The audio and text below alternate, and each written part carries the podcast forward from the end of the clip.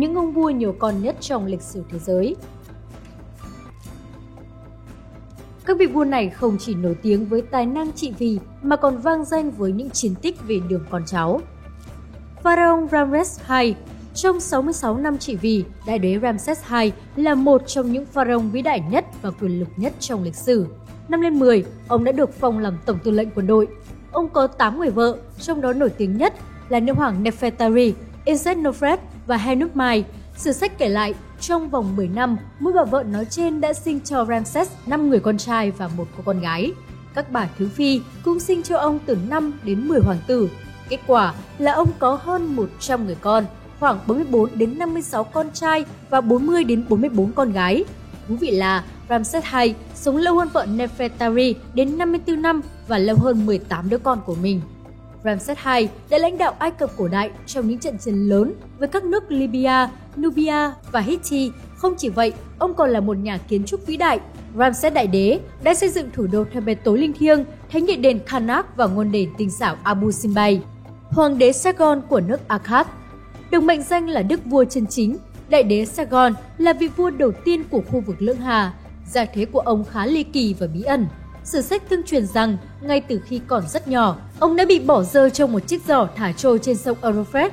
Từ thân phận kẻ làm vườn thấp hèn, Sargon đã trở thành vị vua đầu tiên của khu vực Lưỡng Hà, khu vực giữa hai châu thổ sông Europhrad và sông Tigris. Sau này, suốt thế kỷ thứ 22 và 23 trước công nguyên, ông liên tục chinh phục các thành bang Summer từ Elam tới Địa Trung Hải, một ít Iran và Syria, một số khu vực Tiểu Á và bán đảo Ả Rập. Sử liệu còn lại về vị đại đế này không còn nhiều, nhưng các tài liệu luôn nhấn mạnh rằng đức vua vĩ đại có đến 200 người con, đủ để có thể thành lập một đội quân hùng mạnh cho riêng ông.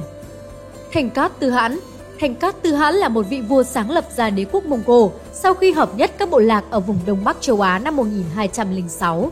Mông Cổ sau đó mở rộng xâm chiếm khắp châu Á sang đến Vịnh Ba Tư.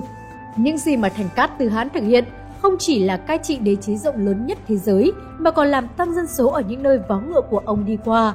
Thành Cát Tư Hãn được cho là có hàng trăm người con, mỗi con, cháu trai của ông cũng có hàng chục người con khác. Sau khi Thành Cát Tư Hãn chết năm 1227, vài trăm năm sau đó, con cháu của ông vẫn tiếp tục sự nghiệp trừng phạt và truyền bá giống nòi của mình. Thậm chí đã có ý kiến cho rằng số lượng hậu duệ của ông ngày nay lên tới 16 triệu người. Tuy nhiên, Thành Cát Tư Hãn không phải là vị hoàng đế đông còn nhất thế giới. Vua Moulay Ismail Sharif của Maroc Vị vua đầu tiên trong danh sách những vị vua nhiều còn nhất trong lịch sử thế giới là Moulay Ismail, vị vua thứ hai của nhà Alois trong lịch sử Maroc và cũng là vị vua có thời gian cai trị lâu nhất trong lịch sử quốc gia này, 55 năm từ năm 1672 đến năm 1727. Sultan, tức hiệu vua của người Hồi giáo Moulay Ismail nổi tiếng, là một vị vua thiện chiến, được mệnh danh là vua chiến binh, The Warrior King. Theo sách kỷ lục Guinness, Sultan Ismail là người có nhiều con nhất trong lịch sử loài người với 888 người con.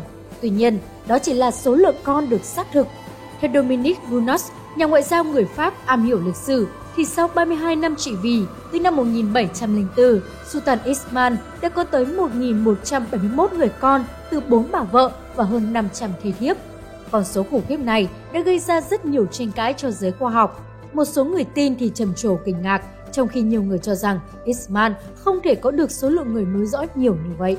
Đại đế Musuhito thiên hoàng Minh Trị, là vị thiên hoàng thứ 122, đại đế Musuhito là vị minh quân có công lớn nhất trong lịch sử Nhật Bản. Ông là người đã canh tân và đưa Nhật Bản trở thành một quốc gia hiện đại, thoát khỏi nguy cơ trở thành thuộc địa của các đế quốc phương Tây dưới lúc chủ nghĩa thực dân đang phát triển mạnh. Một trong những sự thật thú vị về vị đại đế này chính là số con của ông. Tuy chỉ công khai một người vợ và vài vợ lẽ, thiên hoàng Minh Trị vẫn có đến 87 người con. Năm 1912, ông đã qua đời do bệnh tiểu đường và nhiễm độc niệu. Vì những loại bệnh này, vào thời vào thời kỳ đó chưa có thuốc cứu chữa. Giai thoại về thiên hoàng Minh Trị có rất nhiều. Có người nói ông tỏ khỏe, hơi giống du côn. Có sách lại ghi ông mảnh khảnh hay bị ốm. Có người tôn vinh ông là người đặt nền móng cho sự thần kỳ Nhật Bản. Nhật Bản vươn lên thành cường quốc thế giới trong thời gian ngắn.